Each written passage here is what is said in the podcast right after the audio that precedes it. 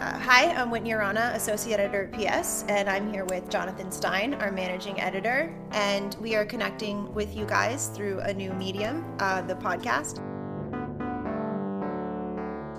And today we're going to talk about a recent piece.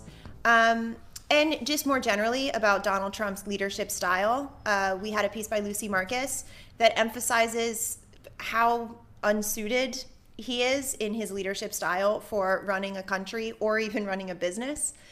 Um, and it's something that, that she points out, but also that you can see um, with the chaos that has overtaken his administration over the course of his first few weeks. Uh, the most recent development being uh, the Michael Flynn stepping down. Yeah.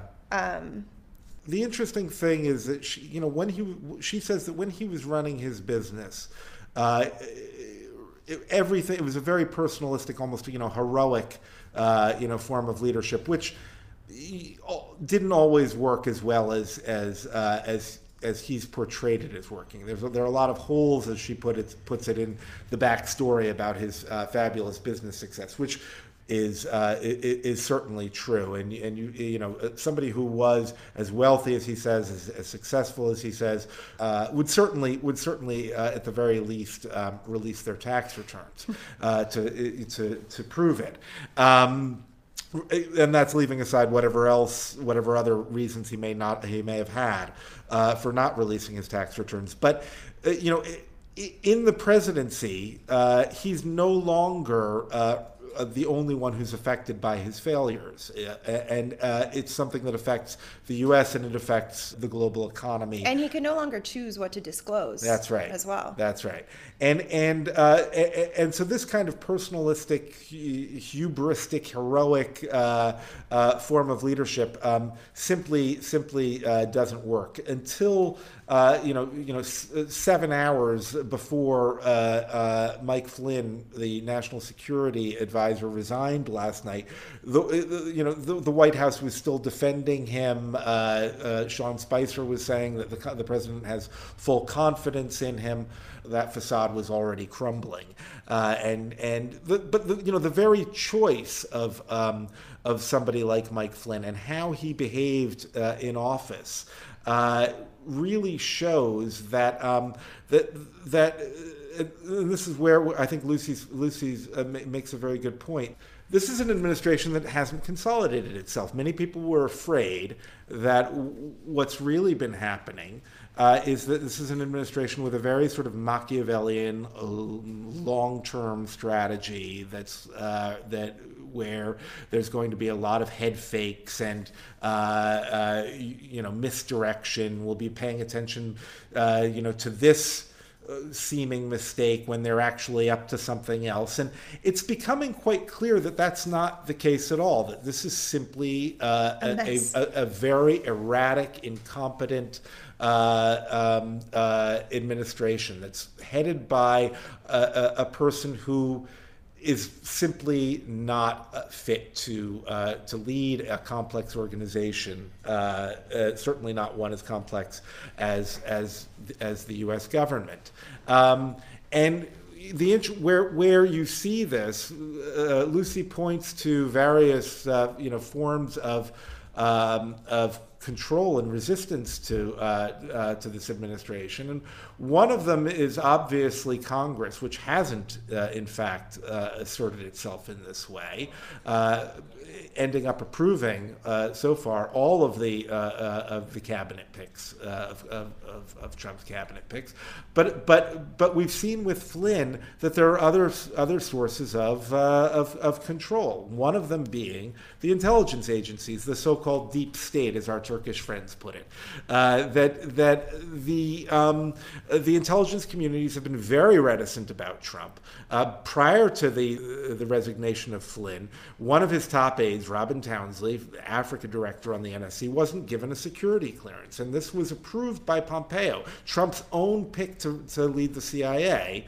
Uh, and that forces him from, from his post. So the, the, and the intelligence agencies have also let it be known that they're not sh- sharing everything with uh, with the White House. And you made a good point, Whitney, that you know how how can you? I mean, this is the most insecure, leaky yeah. administration. Uh, say say a little bit more about that. Yeah, he. Well, I mean, we've had the experience with Trump. First of all, I think it began when he was rejecting intelligence briefings. So automatically, you know, the intelligence community is going to lose a little bit of faith in you. And then just recently, it was probably the most jarring moment when he's having dinner with uh, Japanese Prime Minister Shinzo Abe in his, you know, own private country club, Mar-a-Lago in Florida, and um, he finds out he gets this this information about that North Korea has conducted a ballistic missile test and so his aides come out and they you know they're they're giving him this information. They're showing him documents. They're using their cell phones to illuminate the documents while he's in this public dinner with paying members. Yeah. um, these people are these these ordinary people these members are taking photos with their cell phones and posting them on facebook of abe and trump you know, trying to figure out what to do. There was one guy with the nuclear codes, you know, with the briefcase. Yeah, they're taking the photos co- together, right, and and posting on Facebook. I just took a photo with the guy holding the nuclear football, which has the codes in it. So this is obviously, you know, anybody who can pay two hundred thousand dollars to get into Mar-a-Lago, which Trump doubled the entry fee when he after the inauguration, um, uh, now has access to Trump's cabinet to, to his whole administration, to him, to foreign leaders. Um, and the idea that they're doing this so publicly and that you know people have their cell phones typically you would have this kind of briefing in a room where there are no cell phones allowed yeah. because it's so easy to use a cell phone to collect information to record information um, especially these private unsecured phones that everybody's got. Um, and remember, this is an administration that campaigned very heavily on Hillary Clinton's supposed security breaches, mm-hmm. and it's that's all sort of just gone out of the win- out the window. Uh, eh, eh, this is this is. Uh, you know, a, a, a, an administration that is a living, walking security breach. Mm-hmm. Uh, so you can see why the intelligence agencies, career uh, officials, would be uh, extremely reticent, extremely worried. We've and we we see. A, a, a, an alarming uh, level of incompetence that should not be um, uh, dressed up or misinterpreted as some kind of uh, some kind of long game. And if, I think our final yeah. level of in- incompetence, uh, or one additional way that they've demonstrated their incompetence, is with. Um, what he's tweeting with regard to companies. Yeah. And that's something else that Lucy Marcus points to that uh, companies are now in the position. I mean, the first couple of times Trump tweeted against a company, they suffered.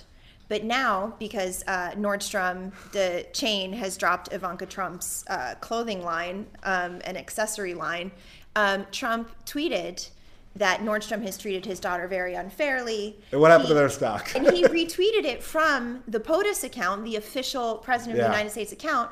And theirs was the first stock to close higher at the end of the day, even right. on a day when, um, on average, that's not what was happening.